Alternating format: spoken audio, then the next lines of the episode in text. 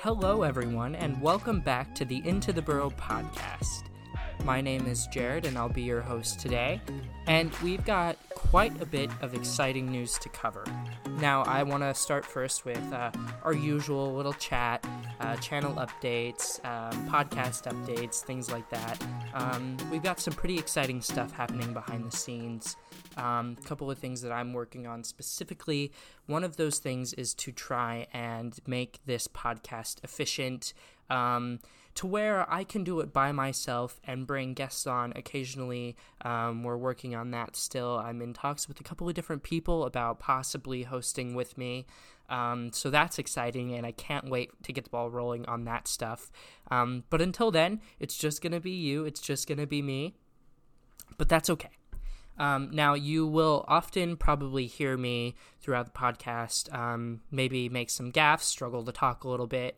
Uh, I was sick over the weekend, um, which is kind of why this podcast was delayed a little bit.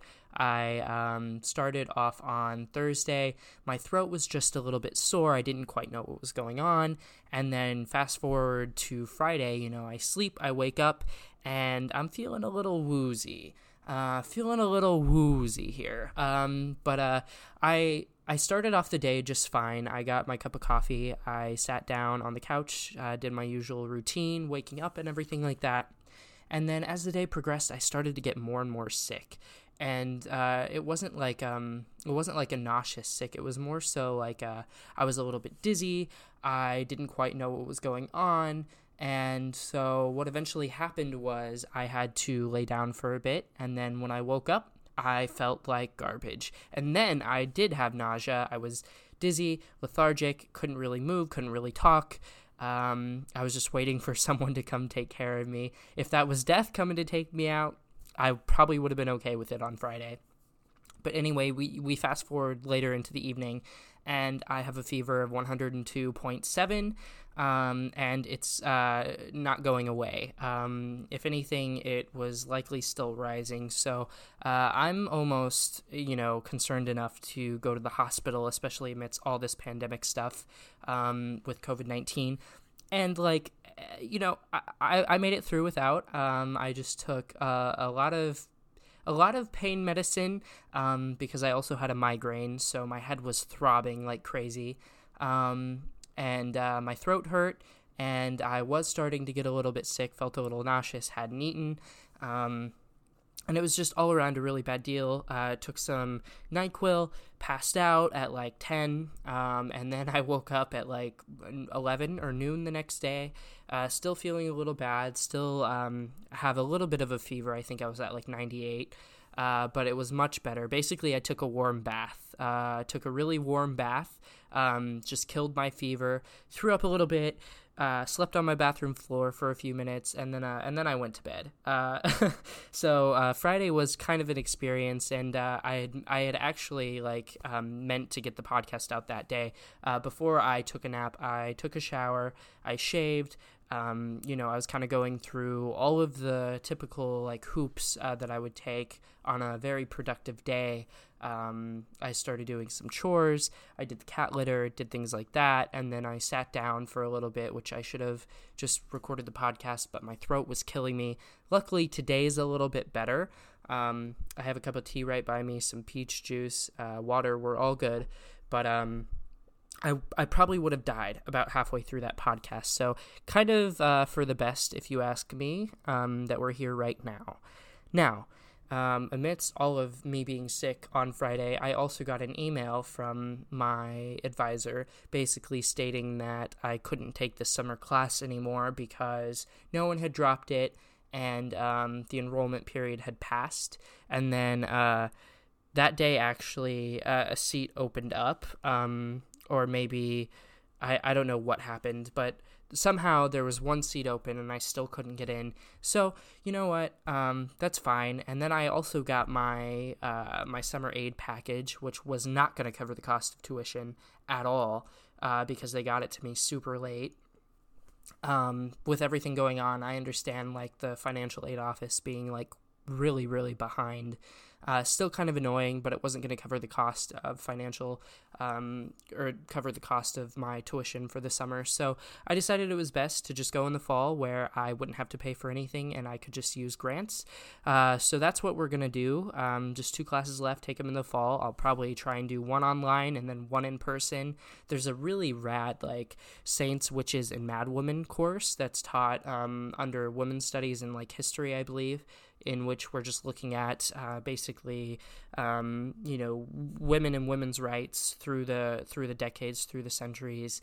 Um, you know, at different points, uh, with them being labeled, you know, mad or witches, um, all of that to just try and understand, you know, where that hysteria came from.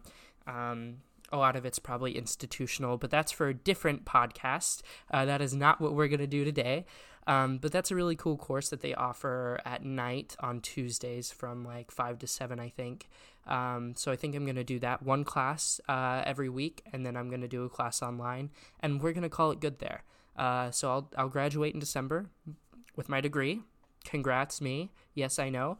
Um, what a weird way to end my last full semester not actually in class.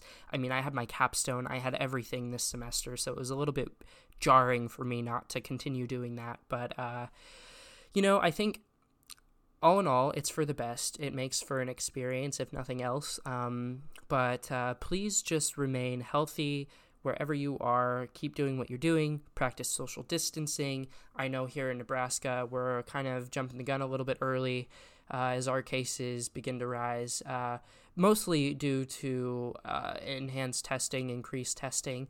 Um, we are starting to reopen businesses. Um, and uh, that might be problematic in the future. I guess we'll see. Um, but uh, you know, just keep doing what you're doing. Um, I know that we're now uh, removing the 10 person order that we had in Nebraska uh, for like um, basically like social gatherings, uh, and we're moving that to 25. So we're starting to see um, the states kind of grasp uh, for any sense of normalcy. You know, a lot of it um, is is just simply based on keeping the economy running. Um, but you know, at the expense of what uh, we don't know yet. But um, I have an inclination, uh, just a small one, that we'll find out soon enough what the cost is for that because there is a cost for everything. There is an opportunity cost for everything, and uh, we will soon find out what that is uh, for reopening too soon. So, can't wait for that. And you know, and if there isn't, um, there might not be, but I highly doubt it. Uh, but if there isn't, then uh, credit to them for uh, you know getting things started back up early. But uh, I doubt that because um, we've already seen here anyway. Um, Omaha struggling with bed capacity. Um, I know my sister works for one of the hospitals here as an RN, and they have her floating on the COVID 19 floor um, in the ICU. And uh, from what she's told me, um, every day they get more and more people in there, and uh, it's more and more likely that they're going to run out of equipment and um, you know just bedding for for all those individuals who are coming in sick. So that's what we were concerned about. It wasn't necessarily the fatality rate, although you know we're nearing 100,000 at this point in the United States, and I have a feeling that you know we're only going to continue to see that rise as we're trying to reopen things, um, you know, too soon. But uh, you know, our fatality rate is one thing. Um, you, obviously, we're concerned about that, and we want to make sure that we keep that number low too. Uh, but the main concern was the hospitals and um, making sure that they had enough equipment, PPE, bedding, uh, you know, ventilators, everything like that to make sure that they had enough for everyone that was coming in and to not be overwhelmed. And uh, we're starting to see Omaha get a little bit overwhelmed. Um, might have to. I know that there's a couple different, um, couple different state reps, you know, um, proposing getting shipments in from some of the bigger cities that have seen a decrease, like New York, for instance. Uh, New York City has seen a pretty, uh, you know, tremendous drop off. I think they're down to less than 100 or around 100 per day now uh, that are getting admitted. Um, so, like, I, you know, we're heading in the right direction in some parts of the country, but other parts uh, it hasn't fully hit us yet. So, um, you know, just uh, keep everyone in your thoughts and uh, be safe, be healthy, and uh, we'll get through this. So, with all that being said, um, there's nothing really right off the top I necessarily want to talk about. Today, we're going to cover a few different things that I'm really excited to talk about. We're going to cover um, some COVID stuff related to the filmmaking process. We're just going to touch on that a little bit because no one truly knows what that's going to look like. We've, um, you know, had some movies say that they're going to, you know, begin shooting in the next couple of weeks. Uh, we've had some new reports on what the estimated cost of all this is going to be. So I want to touch on some of that when we come back. Um, we have also got HBO Max, which is in uh, the news a lot lately, and for a good reason. And then uh, we've got some horror news, um, specifically with casting on Scream 5. So can't wait to talk about that. And then we've also got one review later in the show. But until then, um, enjoy this short little ad read from myself uh, because, um, you know, we obviously don't have any sponsors or anything yet. So I figured, what a better way uh, to kind of split the show up a little bit, make it a little bit more efficient for me, especially now since I can't talk for a whole 30 minutes to an hour straight like this. I would practically die. So we're going to split it up.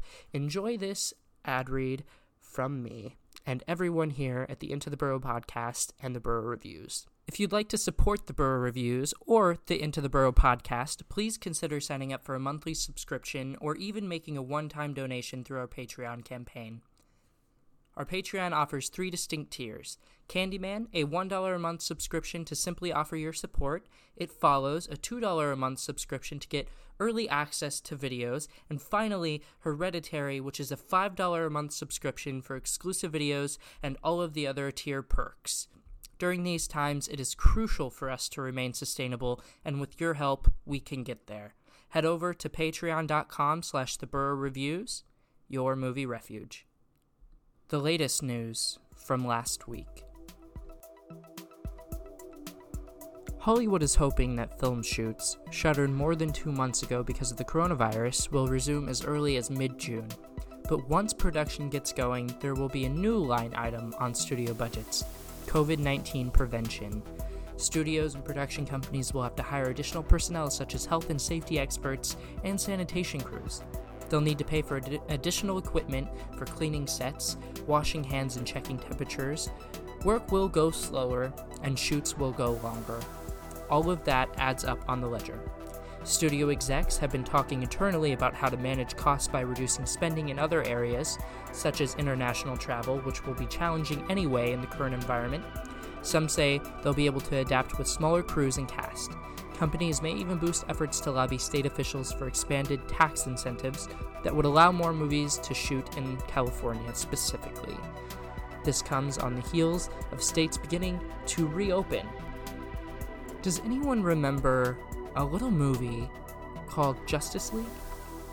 Well, the long rumored Snyder Cut of director Zack Snyder's Justice League is very much real, and it will be streaming on HBO Max as an exclusive in 2021. It's not clear yet what form the Snyder's version of the movie will take. Apparently, the director and Deborah Snyder are still determining whether the director's cut will be released as a nearly four hour film or divided up into a six series part, according to The Hollywood Reporter. The cost of producing the new cut, which will include re editing the film, scoring new music, and redoing and adding new visual effects, is said to be between 20 and 30 million. HBO Max offers its first look at some of the horror movies you will be able to find on HBO Max when the platform launches tomorrow, the 27th of May. You have Alien, Aliens, Alien 3, Alien Resurrection, so you get your little alien fix there. They also have a vast variety of Nightmare on Elm Street films, including the original, Freddy's Revenge, Dream Warriors, Dream Master, and Dream Child. You have other hits like my personal favorite, Deep Blue Sea, uh, Freddy's Dead, The Final Nightmare, Friday the 13th. You have a vast selection of Godzilla movies, Carnival of Souls, Happy Death Day, and Happy Death Day 2U. You have the 2019 version of Hellboy, as well as It Chapter 2, Jaws, Jaws 2, and Jaws 3D, Little Shop of Horrors, the very classic Night of the Living Dead, Scary Movie 3, Shutter Island, The Blob, The Meg, and then you also have Us, and Wes Craven's New Nightmare. And again, you can currently pre order a subscription to HBO Max for $11.99 a month. The service launches on Wednesday, May 27th, and for those listening on Tuesday, that's tomorrow, folks, so get on it. Two time Golden Globe winning actress and filmmaker Jamie Lee Curtis and her Comet Pictures label have signed a three year, first look deal with Blumhouse in both the film and TV arena, Deadline has learned. Already, Comet and Blumhouse have a feature horror project underway, Mother Nature, which is centered around climate change. Curtis is directing, and she is co writing with Comet Pictures head of film and TV development, Russell Goldman, who was recently named to the post. Here's a quote from her Quote, I'm 61, and my motto is now, if not now, when? If not me, who? I'm excited to have a creative home to explore my own ideas and others. Jason and his team have made me feel welcome. Comet is ready to bring these stories to screen life, Jamie Lee Curtis tells Deadline. In other horror related news, we've got good news for the Scream franchise. So, we learned a little while ago that Spyglass Media Group was rebooting it. And we didn't know if it was a reboot, if it was a sequel, if it was a soft reboot. But we have more information on that now. David Arquette is set to rep- reprise his role as Sheriff Dewey Riley in Spyglass Media Group's feature relaunch of Scream. The actor played the role in all four picks of the 24 year old franchise. Arquette said, quote, I am thrilled to be playing Dewey again and to reunite with my Scream family, old and new. Scream has such a big part of my life, and for both the fans and myself, I look forward to honoring Wes Craven's legacy. Spyglass says that talks are underway to bring back more Legacy cast members to the fifth Scream installment. Feature production will begin later this year in Wilmington, North Carolina, when safety protocols are in place. While plot details are under wraps, Neve Campbell teases her return in the upcoming sequel as well. Quote, Well, I'm not 100% on it, but to be honest, the two directors have made some great work. I've watched their films and they've really talented. They wrote me a letter expressing what great fans of Wes, uh, Wes Craven's work they are and how honored they are that they are getting the chance to make Scream 5 because the Scream franchise is the reason that they're directors now. So that was really sweet. They really want to honor Wes's style of work and honor the movies. That was a really lovely thing to hear. So we'll see.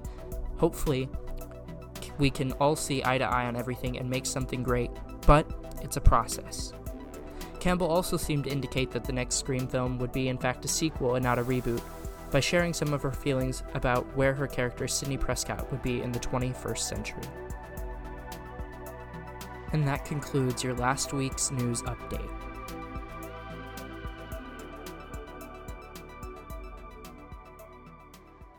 Hey, did you know that we have our own YouTube channel? There, we upload video reviews of the latest television shows or movies, and even some Let's Plays. Lately, we have been focused heavily on our curated horror content. But we have a goal to get to 100 subscribers by the end of the year, and it would mean everything to the team to reach our goal. Simply search the Burrow Reviews on YouTube and make sure to subscribe and ring the bell if you enjoy the content. The Burrow Reviews, your movie refuge. So let's begin first with the cost of COVID 19 article um, that is from the Los Angeles Times. Uh, the article title is um, Coronavirus is going to make the film shoots more expensive. Here's how, just in case you want to read it for yourself. Um, but experts and executives estimate that the enhanced cleaning and staffing coronavirus prevention could add more than 1 million to a typical movie budget. On top of that, um, staggered shifts for crew, meant to minimize the number of people on set, could stretch what would normally be an eight week shooting schedule to as many as 10 or 12 weeks. That would be, be significant um, in the increase for expenses on major projects, um, which could cost up to 400000 a day to make already. Um, so this is a pretty large uh, ticket, um, if you will, uh, for studios and for filmmakers um, we're going to have to adapt. Uh, unfortunately, the coronavirus has made certain that moving forward, there's going to be a new normal and things aren't going to be exactly the same. So now you have to account for, um, you know, all these new cleaning procedures and also, uh, you know, set schedule procedures, which um, have not been really in effect at all in film history, maybe, you know, staggered during different pandemics here and there. Um, but this one seems to be a little bit different, seems to be a little bit more permanent. Uh, now, I do want to touch on the fact that um, one million might not sound like a lot if we're talking about a big studio blockbuster um, such as Justice League or you know uh, an Avengers movie or even you know something like a James Bond film.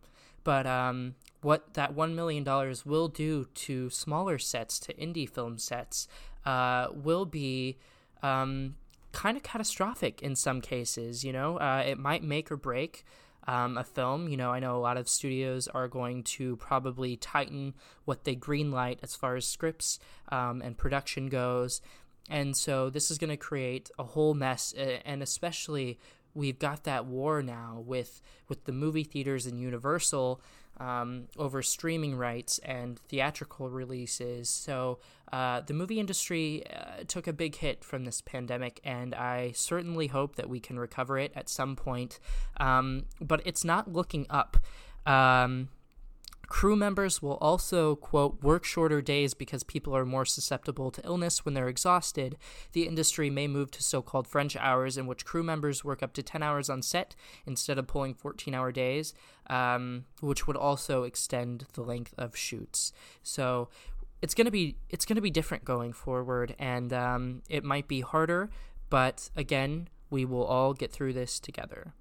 Next, uh, we had the Snyder Cut. Um, the Snyder Cut has been in the making for a very long time. Basically, people were wondering where the Snyder Cut was when that movie, you know, was released. Um, and even before that, when Zack Snyder, you know, parted ways with the project, you know, everyone was hoping that we would get it back then too. So, um, Snyder originally stepped away from Justice League after the death of his daughter, and Warner Brothers um, brought in director Joss Whedon to help complete um, and kind of oversee reshoots of the film.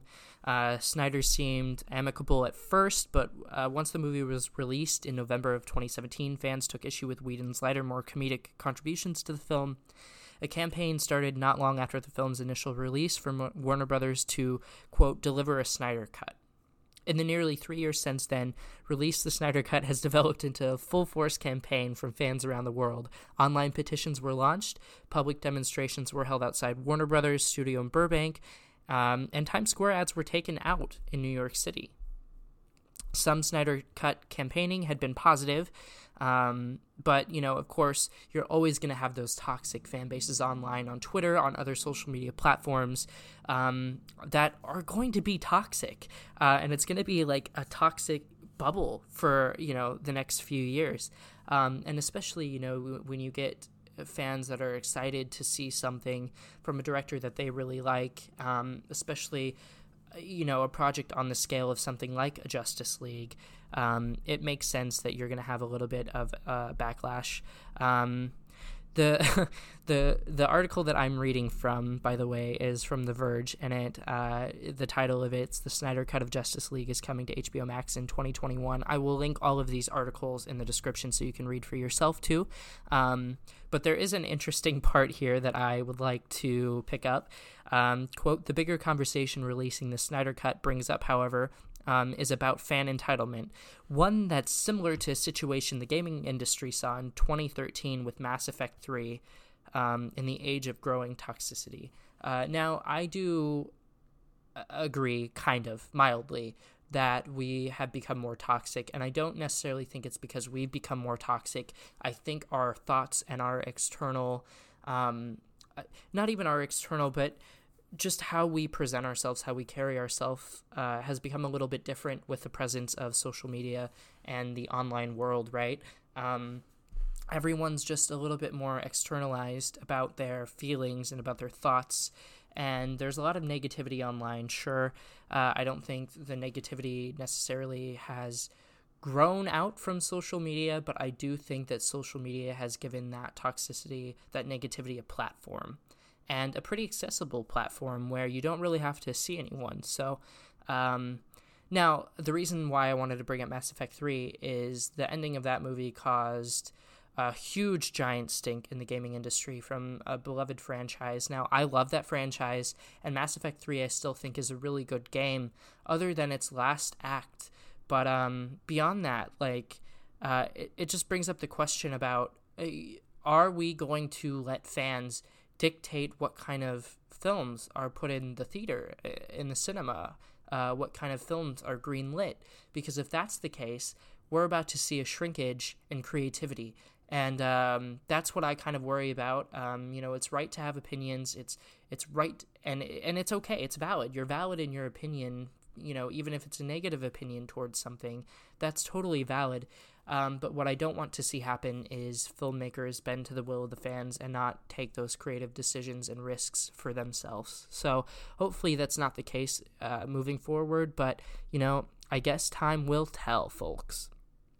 Next up, uh, we had that HBO Max list uh, of horror films, and the reason I wanted to kind of get that out there is because we have been more of like a horror focused channel, and um, yeah, HBO Max is a big deal, you guys. Uh, so HBO Max has the rights, the exclusive rights to Friends.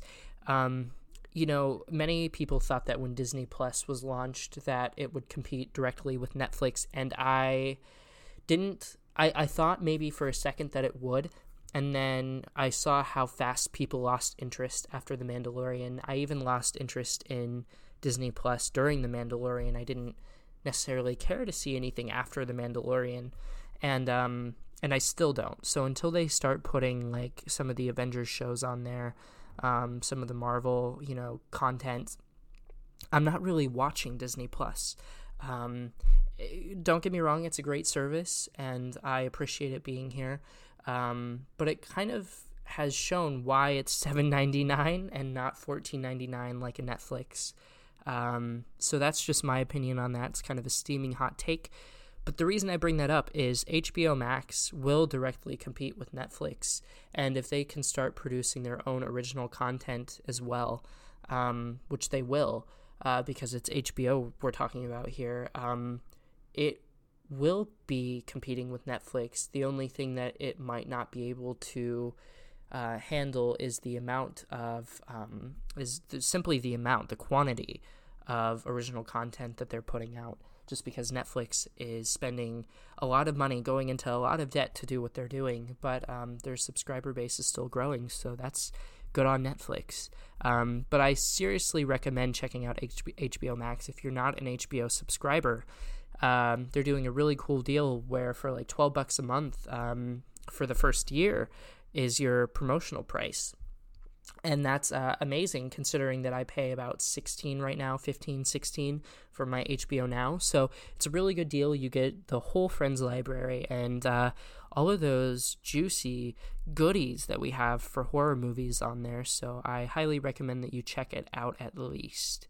Okay, now I want to talk about Jamie Lee Curtis. Uh, so she's directing something. Uh, that is so exciting for her, and I'm really happy because it seems that you know she didn't want to do another Halloween movie after Halloween Resurrection, and I understand why. That movie was complete garbage, and um, and the script just was awful. It stank. It it was rotten. Um, and she decided that she didn't want to do the franchise anymore. It was kind of tired. There was no creative risks being taken um, other, other than killing her off, if you can even call that a risk, because she didn't want to do the film. Um, but uh, you know, David Gordon Green and Danny McBride somehow got her to come back for a soft reboot of the Halloween franchise where she seemed to be really, really happy. And that's good because for her, at her age, um, as she said in her quote, she's 61 and she's wondering when she'll be able to do the things that she's probably always wanted to do but never had the actual nerve to do. And i've seen her i follow her on twitter and a lot of her tweets um, also give credit to Rian Johnson for giving her the opportunity to have that expression in in the latest uh, rian johnson film knives out. Um, and so she just seems to be at this point where she's being creatively fulfilled and now we've got this climate change horror movie coming from her and i couldn't be more excited especially since blumhouse loves to give their filmmakers kind of their own creative rein on it. Um, and you know i don't know how twisted it's going to be. I don't know if it's going to be um, you know uh, more gory. I don't know if we're going like a PG 13 route. I don't know if we're going a rated R route. But whatever it is, I am super excited to see what she does because at this point, let's be honest, she she deserves it. Um, but we've also got more horror news, and that's like it's like Scream, y'all. It's it's Scream. You know what's coming. Um, we're gonna talk about it for a little bit here before my voice completely gives out. Um, but you know, like I am super excited for this now, and um, it's not like I wasn't excited about it before. It's just I was kind of apprehensive to the fact that we didn't know what was going on with it and that they were keeping details very secretive. I don't know if Neve Campbell is going to return um, because she's doing all these press tours and she's talking about it more and more, and she's even open to the idea of doing it. I kind of think that they're going to get her back at least partly. Um, you know, she didn't want to do Scream 3, so she didn't really have a huge role in Scream 3. She didn't want to do Scream 4, so she kind of took a back seat, and that's okay. Like, we don't need her to carry the film, but it's not going to feel like Scream without her. So even if they do her justice, if they do a Halloween resurrection moment where they kill her off, I don't want it to be right at the beginning, right? Like I don't want them to do a Scream 3 Cotton Weary instance where you know, someone that we've grown to actually kind of like is killed off like right away. I would rather them, you know, do it in kind of a heroic way as her character has always been presented as, you know, um, not take not taking the cheap route with it. So if they do that as a way to kind of reboot the franchise, make way, you know, uh, for the old cast to kind of hand over the baton to the new cast, um, that's really what I'm hoping for here. David Arquette, I knew for sure if they were going to ask the quote legacy cast members to return, I knew that David Arquette would be the most likely to return as he talks about the franchise frequently. But we've also had like Matthew Lillard recently, who played Stu in the first Scream, talk about how he would love to return. Um, I know Jamie Kennedy has a deep love for the franchise. I don't know what they're doing. Um, but I would I would like them to maybe consider the possibility of, you know, uh, kind of towing the line between nostalgia and creativity in the fact of like if you are going to bring back all of these legacy cast members do it in a way that's cool that's a little bit hip a little bit meta. Keep the blood of the franchise the same but you know um, maybe teach the old dog new tricks. Uh, and if it works, it works. I really like Scream 4. I'm sad that the box office didn't really show uh, how much people liked that film. But I think it's a worthy installment, and that opening sequence is brilliant in Scream 4. So if they can just keep up that energy, I think they'll be fine here.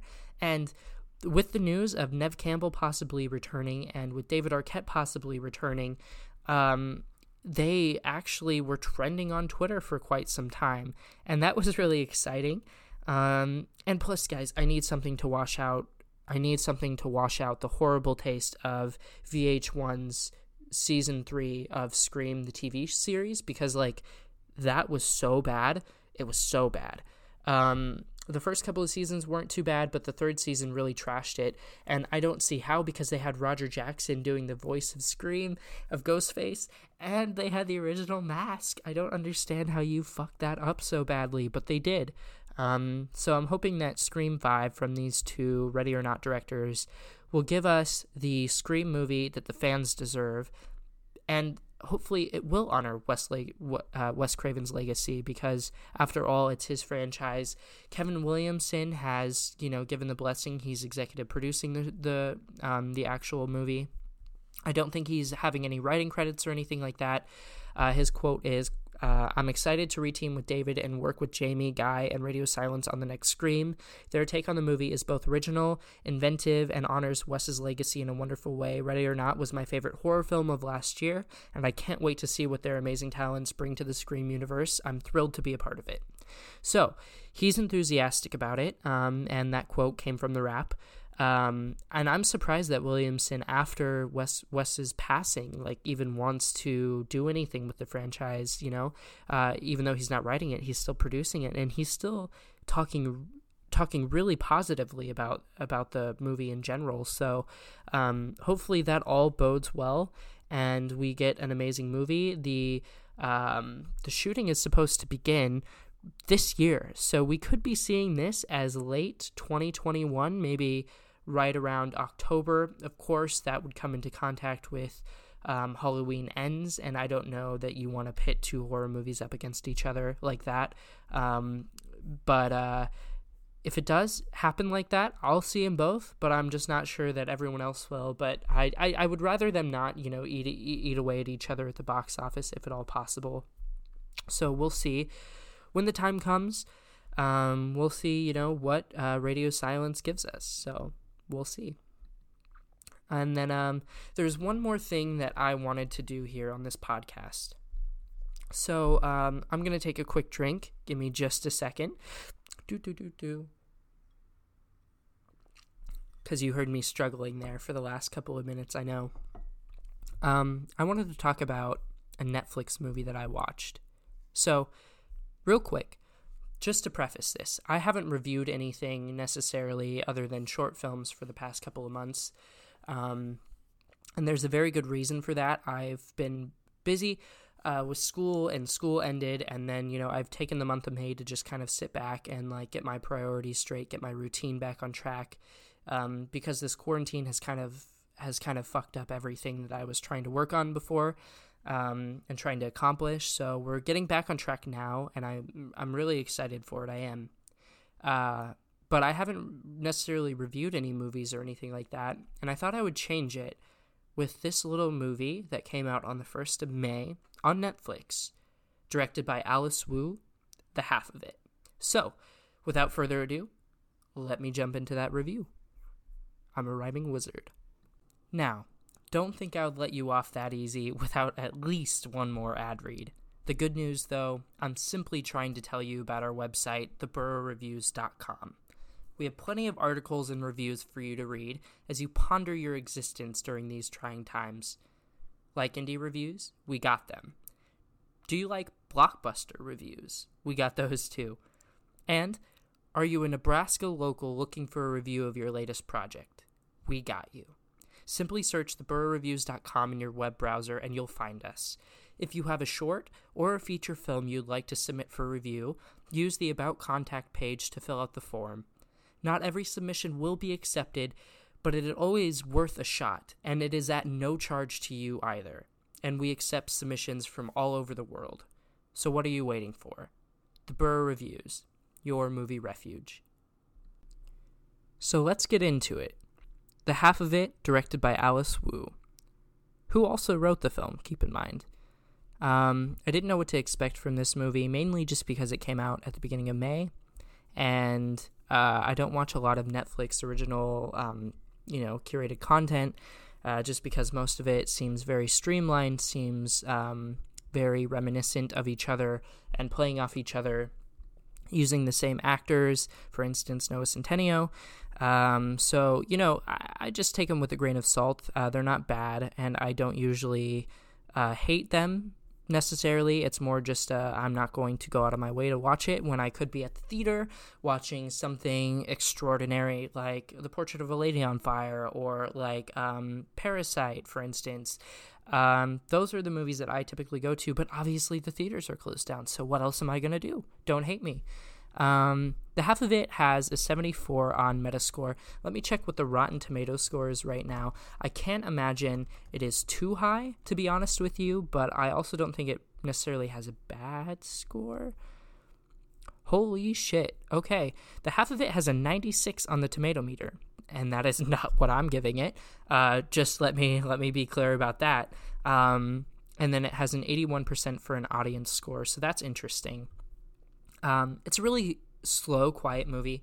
Um, it uses diegetic sound, so the sound is coming from the sound is coming from the actual film.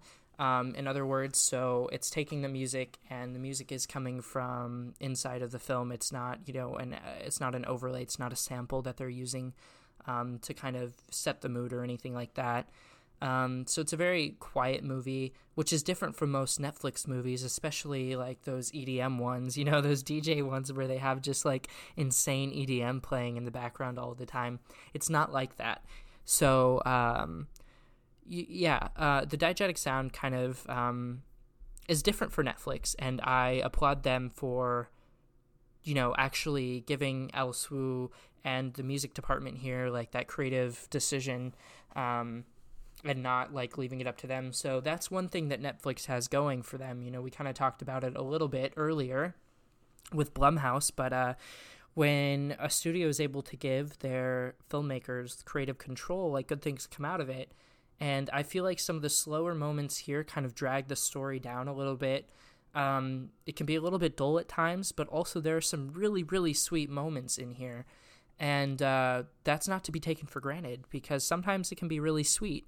And then other times, uh, you you just absolutely can't stand Paul's character, uh, like at all, um, because he's dumb. He's just dumb uh, and not dumb in like a like a bad way either. He just um, he's going for Aster, uh, played by Alexis Lemire, who um, Aster is way out of Paul's league, and um, Daniel Diemer does you know good with what he's given, but the script material for him makes him unlikable for a majority of the movie, and then when they try and bring it back in the end, it doesn't it doesn't work. It just doesn't work as well as it could have had you toned down the beginning because it seemed like it seemed like too much happening at one time with his character. He would um, make mistakes. You know, his social anxiety is so high, and yet uh, this really popular, cool girl, Aster, is still talking to him, still accepting his dates.